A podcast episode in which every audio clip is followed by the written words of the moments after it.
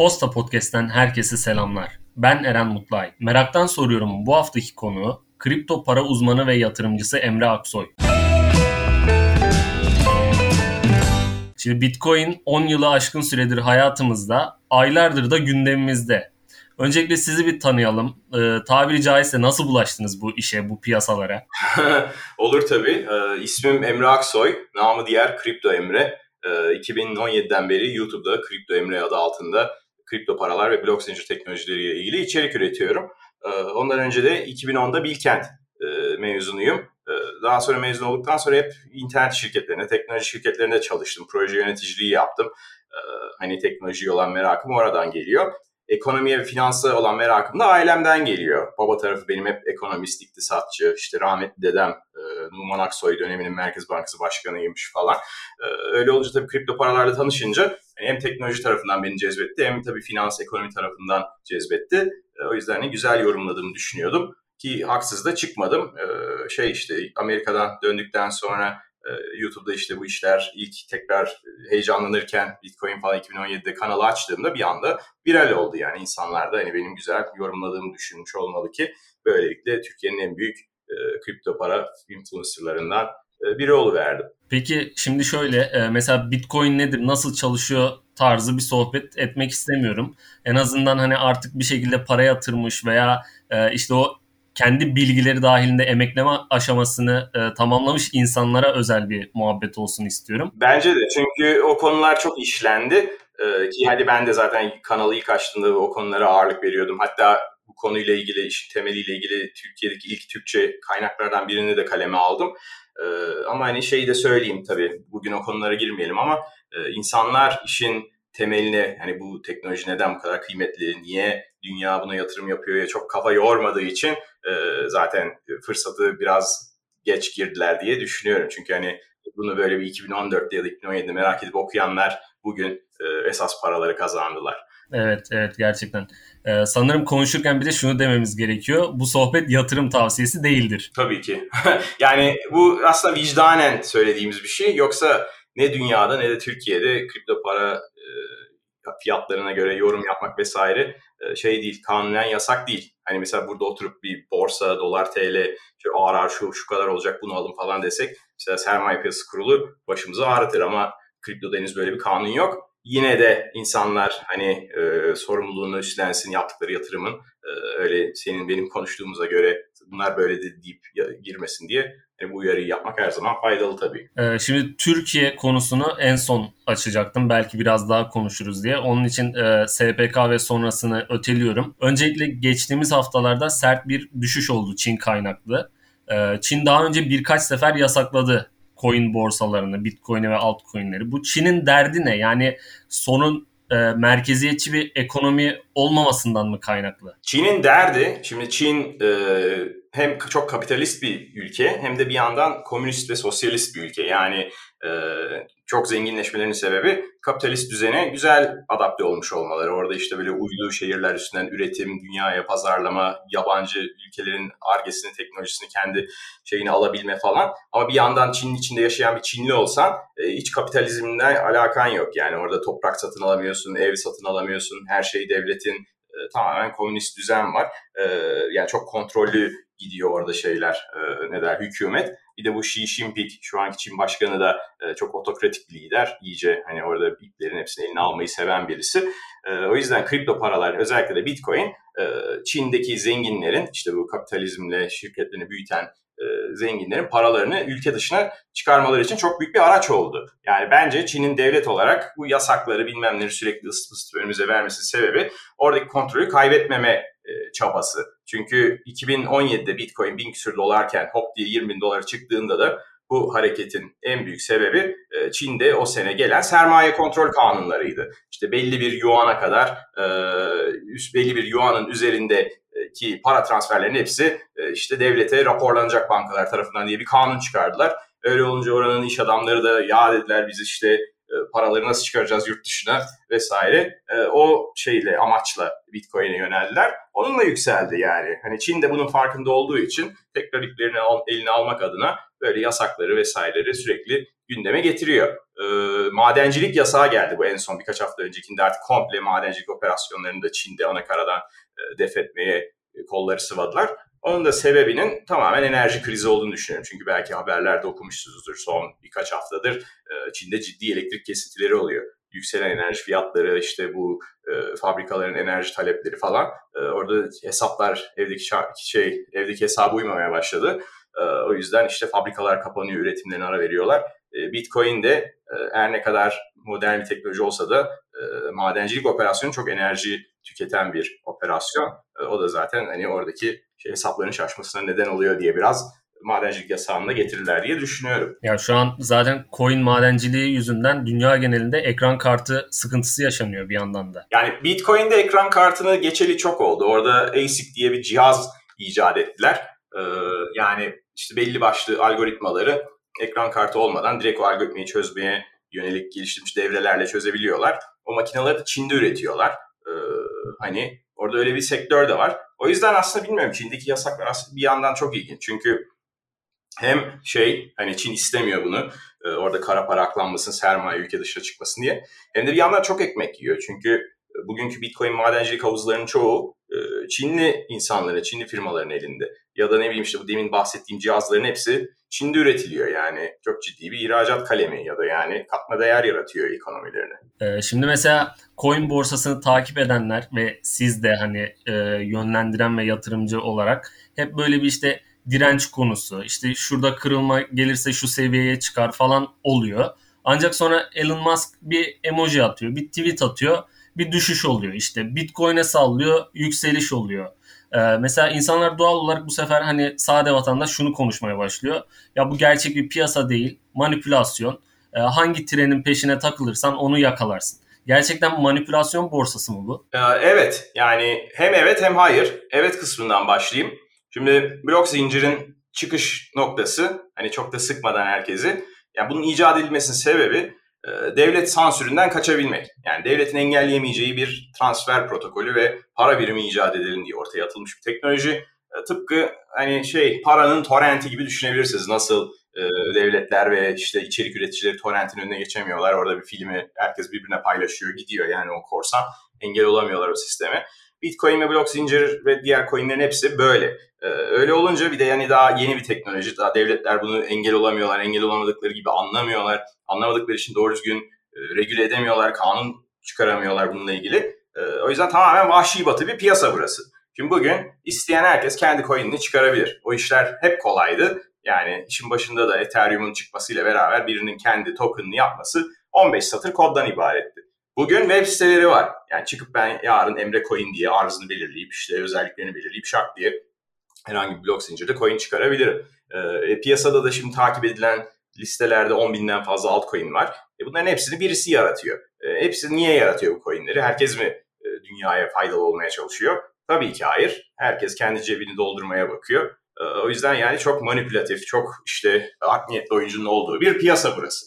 İşte bir de hacimler çok ufak olduğu için şimdi e, bunu bir uçak gemisiyle tekne gibi düşünebilirsin. Mesela bir altın piyasası ya da bir Türkiye borsası uçak gemisi. Şimdi onu manipüle etmek, bir yerden bir yere fiyatını oynatmak için çok para lazım, çok enerji lazım. Ama yani işte bu altcoin'ler, coin piyasası çok ufak piyasalar, sığ piyasalar olduğu için tıpkı bir tekne gibi hop hop hop her yere istediğin yöne yönlendirebiliyorsun. Yani bugün ilk 500'deki coinlerden birine bir kala şey Godaman biri çıkıp bir, birkaç milyon dolarla alım malım yapsa fiyatını yükseltebiliyor. Ya da aynı şekilde Elon Musk gibi böyle milyonlarca insanın takip ettiği hesaplar işte şu coin dediği zaman onun takipçileri onu ufak ufak aldığı zaman o da milyon dolarlık etki yapıyor. Öyle yükseliyor. İşte şimdi burada bu hareketler olduğu için işin manipülasyon ayağı var. Yani hatta samimi bir şekilde söyleyeyim. E, yani şey farkında olmadan bazen ben bile e, boğa rallilerinde böyle piyasada çok para döndüğü günlerde yani benim ağzımdan çıkan coinlerin bile yükseldiğine şahit oldum. Hani orada amaç o coin'i yükseltmek değil ama ne bileyim işte mesela bir haberde bakın şu coin güzel falan dediğim zaman o coin'in anında o video yayınlandıktan sonra fiyat hareketinde bir etkim olduğunu görebiliyordum. Ee, tabii böyle olunca bunu lehine kullanmak isteyen aktörler olabilir. Önden pozisyon alıp fiyatı şişirip sonra satıp çok güzel kar edebilirler, elde edebilirler. Şimdi bir de başka konuşulan terimler var. Ayı piyasası, boğa piyasası gibi. Ee, kimi zaman hani o kadar oynak durum oluşuyor ki işte mesela buna 3-5 ay önce herkes diyordu ki boğa piyasasındayız süper. Sonra bir sert düşüş oldu. Bitcoin 21 bin dolara kadar belki daha da düştü. Geriledi 62 binlerden. E, bu sefer hemen döndü ayı piyasası başladı şöyle böyle. Tabii yine ufak artışlar düşüşler oldu. Ki geçen e, haftaya göre kıyasladığımızda bile Bitcoin bugün 50 bin doları aştı. E, sizce şu an hangi piyasanın içindeyiz ve bunun gerçekliği var mı mesela? Şimdi Bitcoin'in tarihine baktığımız zaman işte 10 küsür senelik zamanında e, bir döngüler içerisinde hareket ettiğini görüyoruz. İşte boğa piyasası geliyor. Bitcoin tüm zamanlar rekorunu kırıyor. Böyle bir e, inanılmaz yükseliyor. Ee, ondan sonra da ayı piyasası geliyor. O yükseldiği zirveden en az bir %80 düşüyor. Bu döngülerde genellikle 3-4 senede bir oluyordu. İşte şeyle çok koreli oluyordu. Yani hani şeyi çok yakın takip ediyordu. Bu Bitcoin'in madencilik mekanizmasında bir yarılanma var. Ödülün yarılanması.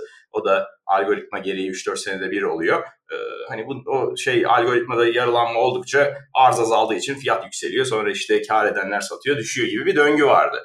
Ee, son döngü de işte e, bizim 2020'ye denk geldi. Bir de onun üstüne e, pandemi oldu. Millet eve kapandı, iş güç yapamıyor, evden çıkamıyor. E, herkes kriptoya merak saldı. Onunla beraber e, o rally beklediğimizden çok daha yükseğe çıktı. Yani Bitcoin 10 küsür bin dolarlardayken 30-35 binlere çıktı dedim ben. Ah, tamam bundan daha da fazla yükselmez dedim ama tabii pandeminin ne kadar etki edeceğini hesaba katamadığımız için o da sonuçta başımıza ilk defa gelen bir şey. 64 bin dolarlara kadar çıktık.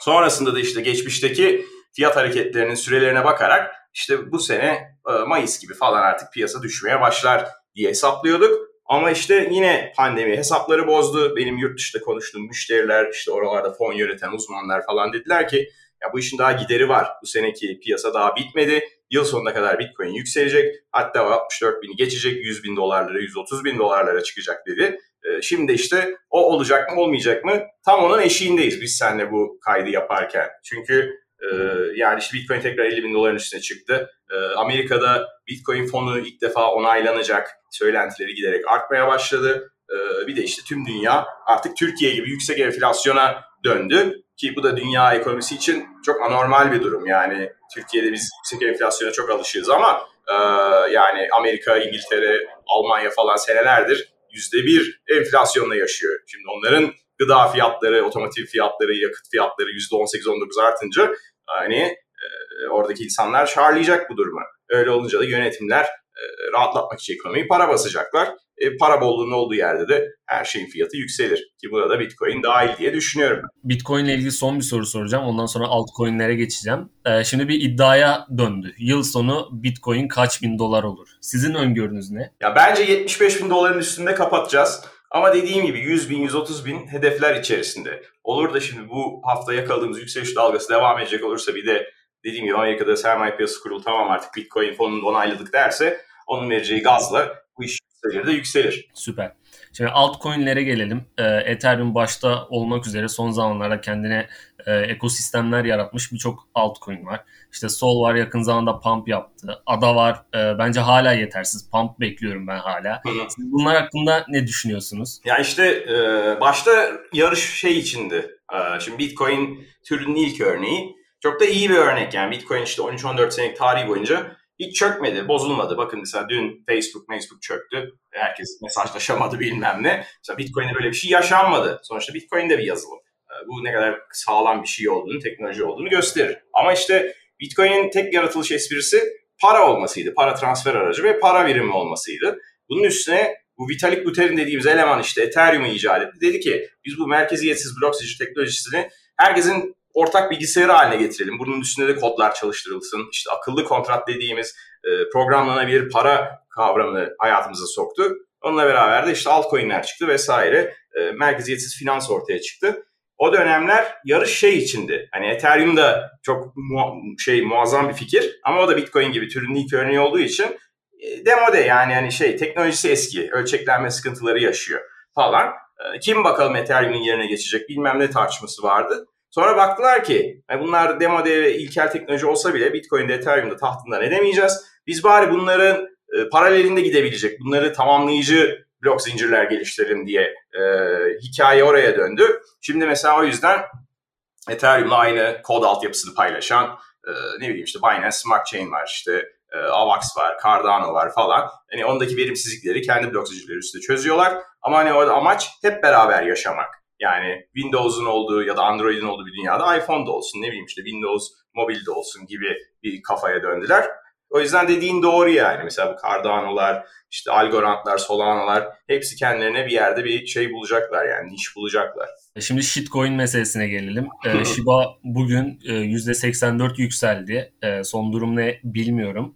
E, dog katili olarak çıkmıştı piyasaya ama belli bir süre beklenen atılımı aslında yapamadı. Çünkü insanlar mesela öbür tarafta bir de Elon Musk gibi güçlü bir figür var. 1 dolar e, beklentisi içindeyken bol sıfırlı bir coin'in de benzer e, yolda gitmesini beklediler. Çok da olmadı. E, shitcoin'ler hakkında ne düşünüyorsunuz? Ya işte shitcoin kavramı çok değişken bir kavram. Mesela o konuda benim kanaldaki takipçilerle birbirimize girdiğimiz çok oluyor. Çünkü mesela e, bir coin hayatına shitcoin olarak başlayıp sonra evrilerek işe yarar bir coin'e dönüşebiliyor. Yani sektör bize bunu gösterdi. Mesela Tron ilk çıktığı zaman hakikaten bir shitcoin'di. Yani işte Justin Sun diye Çinli bir elemanın uydurduğu ee, ondan sonra o zamanlar ki kendi teknolojisi bile yok. O da Ethereum üstünde bir token olarak çıkmıştı. İşte bir white paper yazmışlar. İşte bu projelerin iş fikrini anlatan şey doküman diyeyim size. Ee, sağdan soldan copy paste çalarak falan yani yalap şap bir proje yaptılar.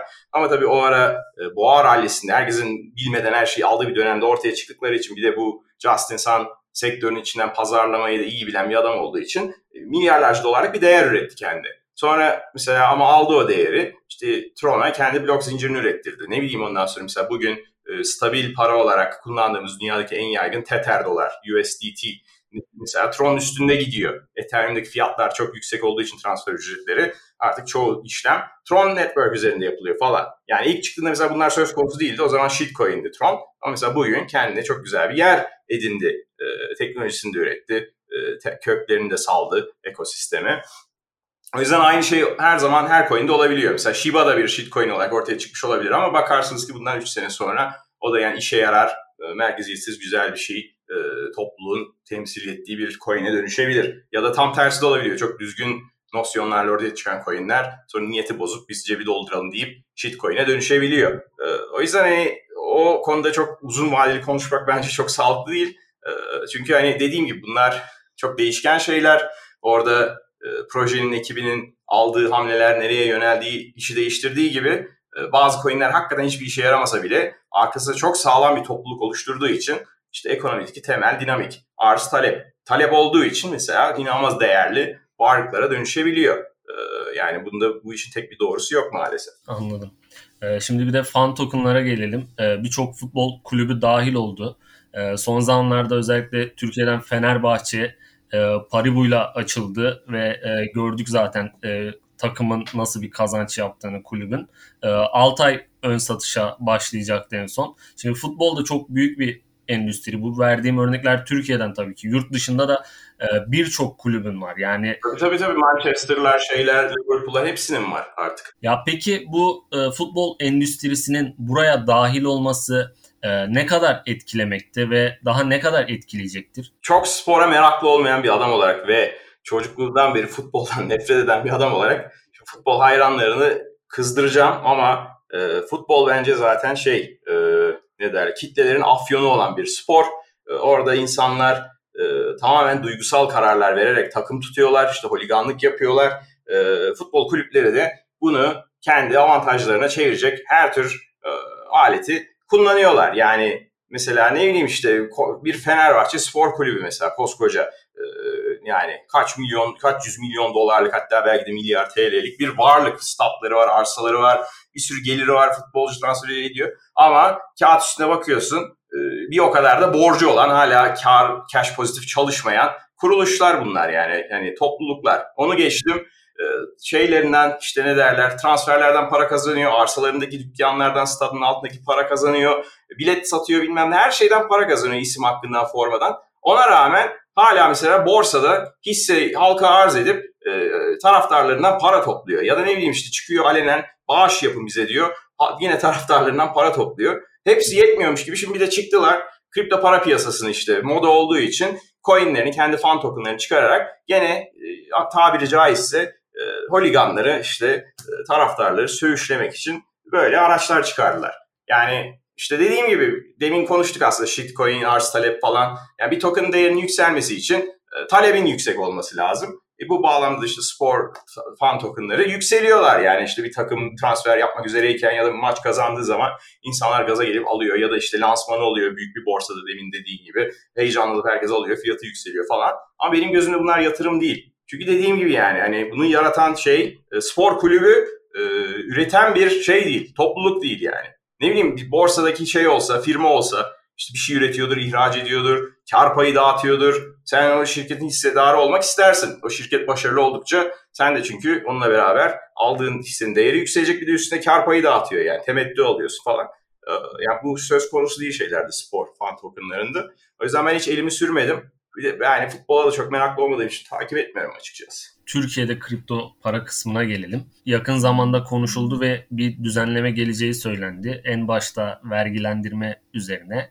Ee, bu düzenleme Türkiye'deki kullanıcıları tabii ki etkileyecektir. Konuşulması bile bence bir nebze etkiledi. En basit işte Binance'e e, paparadan aktarım yasaklandı. E, bu sefer Binance Türkiye kullanılmaya başlandı. Peki globalde bu durum net derece etkiler? Çünkü Türkiye e, dünyada kripto paraya en çok yatırım yapan dördüncü ülke. Daha bile fazla olabilir. Çünkü Türkiye'de resmi rakamlara göre zaten e, yani 7-8 milyon şey var, kripto para yatırımcısı var. E, ki yani bir gayri resmi de bir bu kadar hatta belki de daha fazla yatırımcı vardır. Çünkü bizde biliyorsun mesela bir sürü insan ya ben anlamam işlerden al şu parayı da benim yerime sen de yatır falan diye eşinden. Ve onun bir sürü de hırsızlığı tabii, tabii, tabii. oldu. Ee, yani bir de takip edilemeyen bir metrik de var. Şimdi biz mesela Türkiye'deki borsalar üzerinden buradaki insanların banka hareketleri üzerinden iyi kötü bir istatistik çıkarmaya çalışıyoruz ama işte blok zincir merkeziyetsiz olduğu için belki de bu e, girişleri çıkışları kullanmadan e, global borsalarda ya da kendi cüzdanları üstünde de çok çok daha büyük hacimle yatırımı yapanlar falan da vardır. Yani Türkiye cidden çok büyük bir ülke kripto para yatırımı konusunda e, ki hatırlarsınız geçen Cumhurbaşkanımız e, kripto paralar ilgili böyle olumsuz konuşunca o gün Bitcoin bir yüzde üçe yakın düştü. Yani global bir piyasayı çok şey yani derinden etkileyebilecek fiyat hareketlerini biz tetikleyebiliyoruz. E, o yüzden hani burada regülasyonların gelecek olması tabii ki hem buradakileri endişelendiriyor hem küresel piyasayı endişelendiriyor. Ama yani günün sonunda dediğim gibi mesela regülasyon konusunda bu kadar geç kalmamış ülkelerde olan bir tane bakıyoruz. Mesela Amerika kripto para gelirlerini vergilendirmeyi başaran ilk ülkelerden birisi. Hollanda, Almanya, Fransa bunlarda da benzer kanunlar var. Güney Kore şimdi o kervana katılıyor falan. Ee, yani burada vergiyi ödemek e, yani yatırımcının inisiyatifinde kalıyor. Öyle diyeyim sana yani bir şirket kurup kar edip sonra vergisi ödemezsen hemen enselerler ama işte kripto parada enselenmek o kadar kolay olmadığı için tamamen beyana dayalı. Yani adam 1 milyon dolar kar etmiş gidiyor Amerikan devletine ben 10 bin dolar kazandım diyor o kadarın vergisini ödüyor. Kimse de dönüp de bunun sağlamasını yapamıyor. Ee, o yüzden Türkiye'de de mesela e, benzer şeyler yaşanacaktır diye düşünüyorum ben. Yani devletlerin e, kripto paraya nefreti biraz da işte o takip edilememesinden değil mi? Yani hem takip edilememesi hem işte devlet sansürünü, devlet gelirlerini şey edebilmesi, atlatmayı sağlaması e, hem devletin özel bir şekilde çıkardığı para birimine rakip olması yani o da tabii devletlerin para birimlerinin zayıflamasına neden oluyor. İnsanlar kendi ülkesinin para birimine güvenmiyor, dolara güvenmiyor, euroya güvenmiyor. Gidiyor mesela 20 yaşında gencin ürettiği coin'e güveniyor yani. Bu kontrolü kaybediyor oluş tabii ki devletleri korkutuyor yani. Şimdi mesela şu an kripto para borsalarını kullanabiliyoruz. Türkiye'de siz yayın yapabiliyorsunuz, konuşulabiliyor. Ancak bugün bir haber düştü ve bu bir süredir sürekli düşüyor. Coin madenciliği yapan eve baskın düzenlendi. İşte 15 bilgisayar ele geçirildi. Türkiye'de coin madenciliği yasak mı? Şimdi orada şöyle bir şey var. Orada ne yazık ki sözün meclisten dışarı ama medyacılar işte manşet bir konu olduğu için kripto para ve madencilik orada olan hikayeyi biraz çarpıtıyorlar. Yani o anlatıldığı gibi manşete düştüğü gibi bir yasak ya da el koyma söz konusu değil. Yani hepsinde farklı senaryolar var. Mesela e, madencilik Türkiye'de yasak değil ama e, mesela devlet kurumlarında e, çalışanların işte memurların gece bilgisayarını açık bırakıp ya da mesela oradaki IT'cilerin, sistemcilerin bütün devlet dairesindeki bilgisayarları madenciliği adayıp e, devletin kaynağını kullanarak coin madenciliği yapıp kendi cebini doldurduğu falan senaryolar var. Bunlar ortaya çıkıyor. Bunlar tabii cezalandırılıyor. Ama burada olay e, madenciliğin yasak olması değil. Burada olay e, kamunun aleyhine bir işlem yapılıyor olması yani art niyeti olması. Ama tabii işte coin ile ilgili olduğu için mesela manşet o şekilde atılıyor. Ya da mesela şey işte madencilik ekipmanlarına el konulduğu gümrükte falan. E onlar da e, faturasız bilmem nesiz işte yalan beyanla getirilmeye çalışan sırf işte devletten vergi kaçırmak için e, şey edilen işte ithal edilmeye çalışılan getirilen buraya e, cihazlar yani devlet onları uyanınca onlara el koyuyor. Hani şey olduğu için değil, kripto maden ekipmanı olduğu için değil. Sen aynı şeyi yine gümrük vergisinden muaf şekilde kaçak getirmeye çalışırsan devlet yine el koyar, yine operasyon yapar.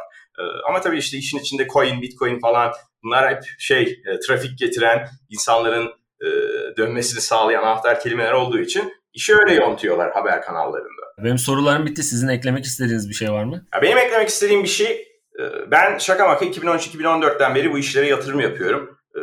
Ondan sonra çok da nimetini, meyvesini yedim çok şükür. Yatırımcılara sadece şunu söylemek istiyorum.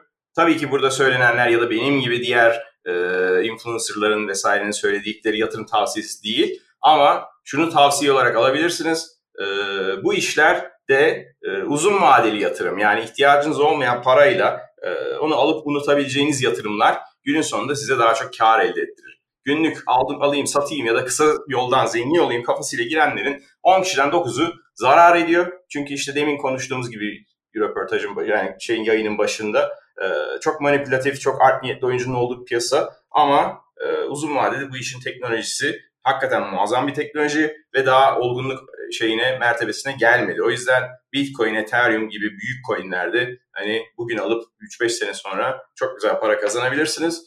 Kısa vadede heyecanlanmamak, e, uzun vadeye oynamak e, herkese daha çok kazandırır diyeyim.